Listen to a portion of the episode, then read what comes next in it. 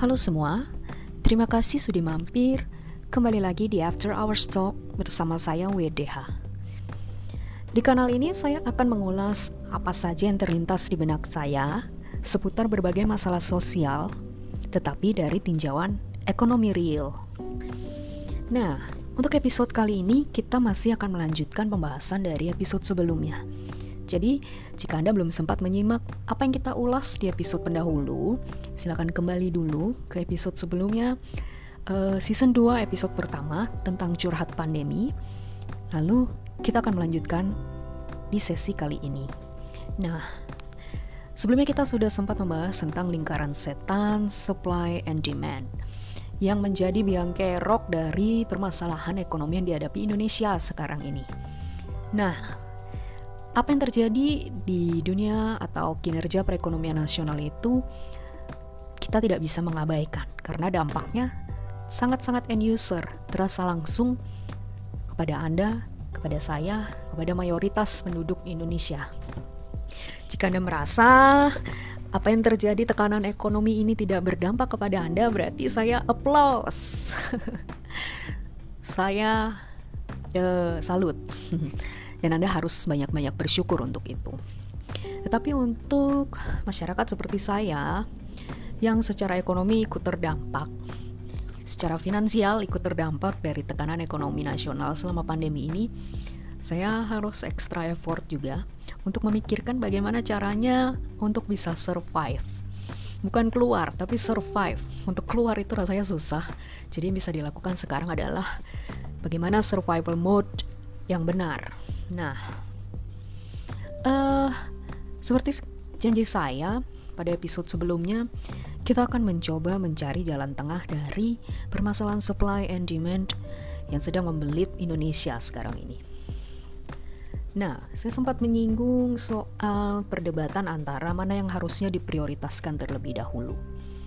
Masalah ekonomikah atau kesehatan di tengah pandemi ini. Nah, kalau dampak ekonomi seperti apa, kita sudah bahas di episode kemarin, dan itu tidak terbantahkan. Nah, kalau dari tinjauan kesehatan, bagaimana sekarang? Kita lihat saja faktanya, penanganan pandemi di Indonesia, ya, kalau Anda menilainya seperti apa?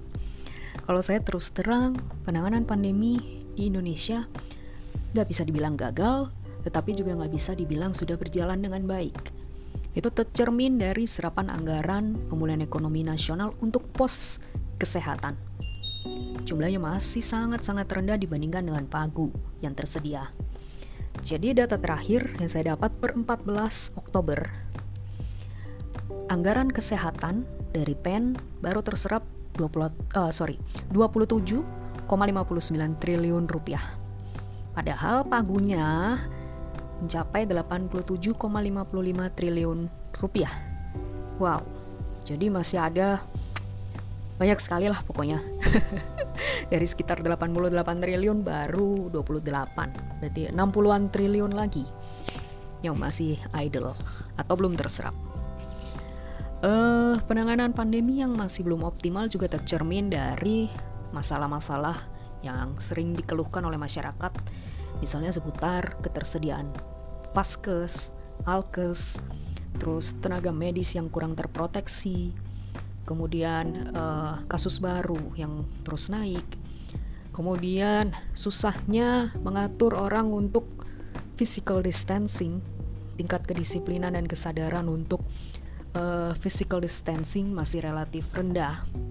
Kecuali di wilayah-wilayah yang memang ada operasi justisi diawasi langsung oleh aparat ya mau nggak mau. Tapi saya saya tinggal di Jakarta dan saya sering ke wilayah-wilayah suburban. Jangan kan suburban masih di tengah kota tapi seperti di uh, bukan yang di jalanan protokol masuk sedikit gitu ke daerah perkampungan. Wah no health protocol. Kesehat uh, protokol kesehatannya nyaris terabaikan. PSBB juga uh, belum terbukti efektif menekan jumlah kasus baru. Jadi uh, yang ada sekarang pemerintah makin represif mengenakan denda terhadap pelanggar protokol jadi orang mau taat bukan karena menyadari atau memahami implikasi uh, medis yang akan mereka terima kalau melanggar protokol kesehatan, tapi lebih karena takut kena denda. Nah, itu tadi berbagai macam cerminan betapa penanganan pandemi di Indonesia itu masih menyisakan banyak pekerjaan rumah. Mungkin saya nggak mau menjudge atau menghakimi siapa pun, karena uh, kita nggak bisa menuding ini semata-mata salah pemerintah atau menuding ini salah masyarakat yang nggak mau disiplin. Ya faktanya memang seperti itu. Pengendalian atau penanganan pandemi di Indonesia masih belum oke. Okay. Uh, saya tidak tahu kalau dibandingkan dengan negara-negara lain di region Asia Tenggara misalnya, itu seperti apa. Karena Indonesia sendiri untuk jumlah penambahan kasus baru itu masih yang tertinggi di Asia Tenggara. When, and it is something karena kita relatif bukan yang pertama kita relatif baru dalam tanda kutip terjangkit pandemi ini. Sudah ada beberapa negara yang lebih dulu terserang pandemi seperti Singapura misalnya ketimbang Indonesia. Pandemi masuk Indonesia Februari. Uh, flashback sedikit lah. Saya ingat waktu itu awal tahun ini saya memberitakan tentang corona di luar negeri. Itu seperti sesuatu yang digambarkan dan dicitrakan oleh pemerintah dan publik adalah penyakit ini seperti sesuatu yang rasanya nggak mungkin masuk di Indonesia. Adanya cuma di Wuhan di Cina. Bahkan kita sempat pemerintah sempat punya wacana wah ini momentum untuk kita nge-grab sebanyak-banyaknya turis asing dengan menjual fakta bahwa Indonesia masih bersih masih aman dari corona jadi yang turis-turis yang tadinya mau ke Cina kita grab ke Indonesia eh takdir berkata lain kita cuma bisa menikmati 2020 secara normal itu pada Januari dan Februari. Selebihnya Februari sampai bulan ini Oktober sudah abnormal. Oke lah, kita kembali lagi ke persoalan penanganan pandemi tadi. Jadi yang terjadi penanganan pandemi belum optimal, akhirnya ekonomi cedera. Itu pada episode sebelumnya sudah saya bahas. Bagaimana korelasi antara penangan uh, kesehatan penanganan kesehatan yang tidak optimal dengan kinerja ekonomi yang lesu. Dua hal ini harus berjalan dengan berkesinambungan. Gak bisa ada yang harus memprioritaskan A dulu atau B dulu tapi A B ini harus selaras. Begitu permasalahannya sekarang kalau dari sisi penanganan pandemi sudah hopeless istilahnya. Lalu dari sisi kinerja ekonomi juga sama hopelessnya. Lalu di mana kita mencari silver lining? Di mana kita mencari cahaya di ujung lorong dari situasi yang membelit Indonesia selama pandemi ini? Oke, mungkin ada yang punya ide. Silakan japri saya kalau mau, karena saya juga sedang mencari. Tapi begini, Hmm, banyak kalangan, uh, entah itu dia dari kalangan pemerintah sendiri, kalangan pebisnis, kalangan pekerja, uh, masyarakat umum pada uh, apa masyarakat awam pada umumnya. Banyak yang akhirnya mengharapkan kehadiran vaksin COVID-19 akan menjadi panasea, akan menjadi jawaban dari semua kemelut ini. Tapi apa benar sih? Apa benar hanya dengan vaksinasi lalu semuanya akan selesai? Penderitaan masyarakat ini akan selesai. Oke, kita timbang-timbang. Menimbang efektivitas vaksinasi dalam memutuskan rantai setan, lingkaran setan pandemi COVID-19, baik dari sisi kesehatan maupun ekonomi. Jadi begini, pemerintah sudah cukup gerak cepat dalam pengadaan vaksin serta menetapkan skema vaksinasi. Dan itu menjadi angin segar bagi pelaku ekonomi, pelaku industri, pelaku bisnis, pelaku usaha. Jadi um, mereka penggerak-penggerak roda ekonomi uh, merasa mendapat janji surga dengan uh, statement atau pernyataan pemerintah bahwa vaksinasi pengadaannya sedang dikebut. Mereka percaya atau banyak kalangan yang percaya bahwa hadirnya vaksinasi itu akan cepat memulihkan konsumsi. Yang ujungnya tentu saja pada perbaikan kinerja ekonomi. Karena episode sebelumnya sudah dibahas ya kenapa. Konsumsi adalah penopang ekonomi Indonesia. Nah, vaksin sangat ditunggu oleh banyak kalangan, khususnya oleh pelaku usaha. Pekerja juga menunggu, karena kalau pelaku usaha sukses, mereka ikut merasakan karena pembukaan lapangan kerja juga akan kembali normal. Nah, kenapa kok akhirnya semua jadi harapan semua jadi tergantung pada vaksin? Karena satu itu tadi penanganan pandemi sudah dinilai sudah tidak efektif oleh pelaku usaha. Ya sudahlah kalau kamu nggak bisa mengatasi pandemi ya sudah kasih obatnya deh. Nah ibaratnya gitu. Jadi eksekusi dari vaksinasi yang sesuai dengan rencana itu akan sangat membantu para pelaku ekonomi ini untuk mengembalikan perputaran roda ekonomi seperti kondisi pra-pandemi dalam waktu taksirannya kira-kira dalam 2 tahun ke depan.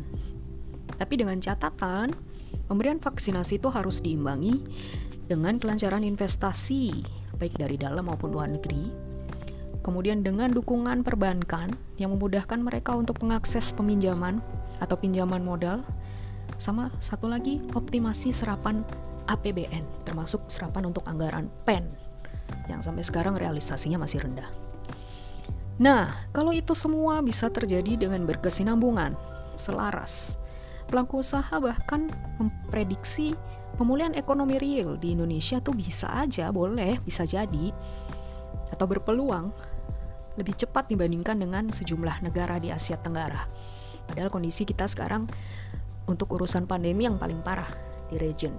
Tapi untuk pemulihan, kalau ada vaksin, banyak yang optimistis Indonesia bisa pulih lebih cepat. Karena apa? Proyeksi pertumbuhan ekonomi Indonesia itu masih relatif lebih baik ketimbang sejumlah negara di ASEAN. Jadi nih misalnya pertumbuhan ekonomi Singapura dan Malaysia pada tahun ini tuh masing-masing diprediksi minus 5,7 sama minus 5 persen. Terus pertumbuhan ekonomi Filipina diproyeksi minus 5,5 persen. Sebaliknya, Indonesia pertumbuhan ekonomi tahun ini diproyeksi hanya dalam tanda kutip minus 1,7 sampai 0,6 persen. Nah, jadi dengan dengan harapan eh dengan data-data itu pelaku usaha berharap kemunculan vaksin dan kehadiran vaksinasi nanti akan mempercepat perputaran ekonomi karena fundamental ekonomi Indonesia relatif lebih oke okay ketimbang beberapa negara di Asia Tenggara. Tapi seberapa realistis sih sebenarnya mewujudkan vaksin dalam waktu dekat di Indonesia? Jadi saya ingat sekitar dua pekan lalu Menko Maritim dan Investasi si Luhut Panjaitan dia ketemu dengan Menteri Luar Negeri Cina Wang Yi. Uh, di situ keluar statement bahwa Cina siap menyokong Indonesia menjadi hub hub pusat simpul hub vaksin COVID-19 di Asia Tenggara. It's a big deal. It's a big deal. Karena Indonesia itu adalah negara Asia Tenggara yang memiliki kapasitas produksi vaksin terbesar. Kemampuan produksi vaksin di Indonesia oleh Bio Farma aja yang sekarang lagi memproduksi vaksin merah putih itu sekitar 250 juta unit. Nah, saya mau uh, mengutip data Comtrade United Nation Comtrade 2019 Indonesia itu adalah eksportir vaksin terbesar di Asia Tenggara. Tunggu. Ya. 95,5 juta dolar nilai vaksin yang kita ekspor. Baru kedua setelah Indonesia itu Singapura, tapi jaraknya jauh. 69,6 juta dolar. Jadi secara di hulu, secara supply kita sebenarnya punya potensi yang bagus lah untuk masalah uh, produksi vaksin. Nah, dari sisi pengada itu tadi dari dalam negeri ya. Sekarang vaksin di dalam negeri tahapannya sedang uji coba masal di Bandung. Vaksin merah putih yang buatan Bio Farma kerjasama dengan Sinovac. Nah, sambil menunggu vaksin buatan dalam negeri itu jadi, pemerintah juga gerak cepat untuk pengadaan luar negeri. Kalau menurut Menko Perekonomian Herlangga Hartarto, uh, Indonesia itu bakalan memborong 100 juta dosis vaksin dari AstraZeneca dengan pembayaran uang muka mencapai 250 juta. Selain dari AstraZeneca, vaksin juga didatangkan dari Sinovac sebanyak 143 juta dosis. Sekarang proses finalisasi negosiasinya masih berlangsung. Nah, akhir tahun ini yang dipastikan akan datang tuh 15 juta dosis dari Sinopharm. Terus juga 100 eh, ribu dosis dari CanSino Desember 2020. Ada lagi untuk 2021 15 juta dosis juga dari CanSino. Jadi kalau menurut perhitungan pemerintah, alokasi vaksinasi yang dibutuhkan oleh Indonesia itu sekitar uh, dialokasikan untuk 160 juta orang. Nah, kalau asumsinya satu orang divaksin dua kali, berarti kebutuhan vaksin itu kalau menurut kalkulasi pemerintah sekitar 320 jutaan dosis. Nah, tapi yang udah dipastikan aman jatah vaksin itu baru untuk 135 juta orang dengan ketersediaan 270 juta dosis vaksin itu untuk divaksin pada 2021. Sisanya nanti diupayakan pada 2022. Nah, uh, nanti yang bakalan dapat jatah untuk menerima vaksin duluan itu adalah kelompok-kelompok yang paling rentan terpapar virus, juga punya fungsi penting dalam pelayanan publik serta peran strategis. Misalnya kayak uh, eh, TNI dan kepolisian, kemudian uh, saya lupa ininya uh, apa namanya klasmennya uh, kemudian tenaga medis kemudian guru ASN pelaku usaha dan baru masyarakat umum. Kurang lebih se uh, seputar itulah. Uh, kemudian yang diprioritaskan juga yang rentang usianya tuh antara 19 sampai 59 orang. Begitu. Kira-kira roadmapnya akan seperti itu untuk vaksinasi. Tapi belum jelas kapan akan mulai bisa direalisasikan. Kalau presiden sih mintanya secepat mungkin dibikin roadmap vaksinasi. Nah, kembali lagi, bagaimana ini akan memberi sentimen positif terhadap pemulihan ekonomi dan kesehatan. Nah, kalau beberapa kalangan itu melihat vaksinasi nggak akan serta-merta menjadi jalan keluar atau panasea bagi eh, masa-masa uh, sulit selama pandemi ini. Jadi Indonesia bagaimanapun juga tetap harus berebut dengan banyak negara untuk mendapatkan vaksin yang jumlahnya terbatas. Dan seharusnya kalau kita lihat penduduk jumlahnya sekitar 265 juta orang. Dan kalau masing-masing harus divaksinasi dua kali berarti seharusnya kebutuhan dosis vaksin Indonesia itu bukan 230 juta orang tapi eh sorry 230 juta dosis tapi seharusnya 530 juta dosis. Jadi masih kurang. Dan satu lagi tantangan lainnya karena lokasi geografis Indonesia Rasanya vaksinasi ini tidak akan berjalan dengan mudah dan bisa saja memakan waktu yang panjang, bisa lebih dari enam bulan. Nah, untuk membangkitkan masalah industri yang sedang dalam tanda kutip mati suri itu juga bukan masalah sepele. Karena kinerja manufaktur, kinerja usaha sektorial Indonesia terlanjur terpuruk sangat dalam akibat pandemi. Nah, jadi untuk bisa bangkit itu butuh waktu. Bukan semat semata-mata vaksin masuk nanti divaksinasi lalu everything is alright. Tapi butuh proses untuk menormalisasi lagi kepercayaan diri masyarakat agar mereka mau spending agar mereka mau konsumsi sehingga masalah supply juga teratasi. Tapi setidaknya vaksin ini akan menjadi faktor akseleran begitu. Jadi akan menjadi faktor akseleran atau percepatan dalam memperbaiki masalah konsumsi, masalah demand dan juga masalah produksi, masalah supply. Jadi menurut saya pribadi, pengadaan vaksin yang sudah makin jelas ini akan memicu paling tidak kembalinya sentimen dari masyarakat untuk melakukan aktivitas konsumsi di pasar. Nah, harapannya itu akan berbanding lurus dengan ekspektasi positif terkait dengan ke, apa pemulihan kinerja industri, kinerja usaha. Jadi, ya bukan tidak mungkin kalau Indonesia bisa menjadi negara dengan rebound ekonomi yang paling cepat karena kita punya basic sebagai negara produsen vaksin terbesar di Asia Tenggara. Nah, uh, kalau dari tinjauan ekonom, jadi saya mengutip Fitch Ratings, tahun depan pertumbuhan ekonomi Indonesia itu diperkirakan mampu mencapai 6,6 persen. Nah, momentum positif itu diprediksi lagi berlanjut sampai 2022 dengan estimasi pertumbuhan ekonomi sekitar 5,5 persen. Jadi, oh ya, ini ekspektasi yang cukup positif lah. Dan kabar soal vaksin itu akan semakin mengakselerasi tujuan uh, apa upaya untuk mencapai tujuan tersebut, tujuan pemulihan ekonomi tersebut. Tapi ya memang kita harus lihat lagi seperti apa nantinya vaksinasi akan dieksekusi. Setidaknya yang kita tahu sekarang pemerintah sudah melakukan best effort. Nah, uh, sambil menunggu realisasi dari vaksin masuk ke Indonesia dan juga skema vaksinasinya nanti akan seperti apa, kita masih dihadapkan pada sejumlah tantangan supaya situasi saat ini bisa berbalik. Nah, tantangan pertama Memastikan kepercayaan diri di pasar, baik oleh pengusaha maupun masyarakat, oleh produsen dan konsumen. Memastikan supaya confidence mereka bisa terjaga sampai vaksin itu datang.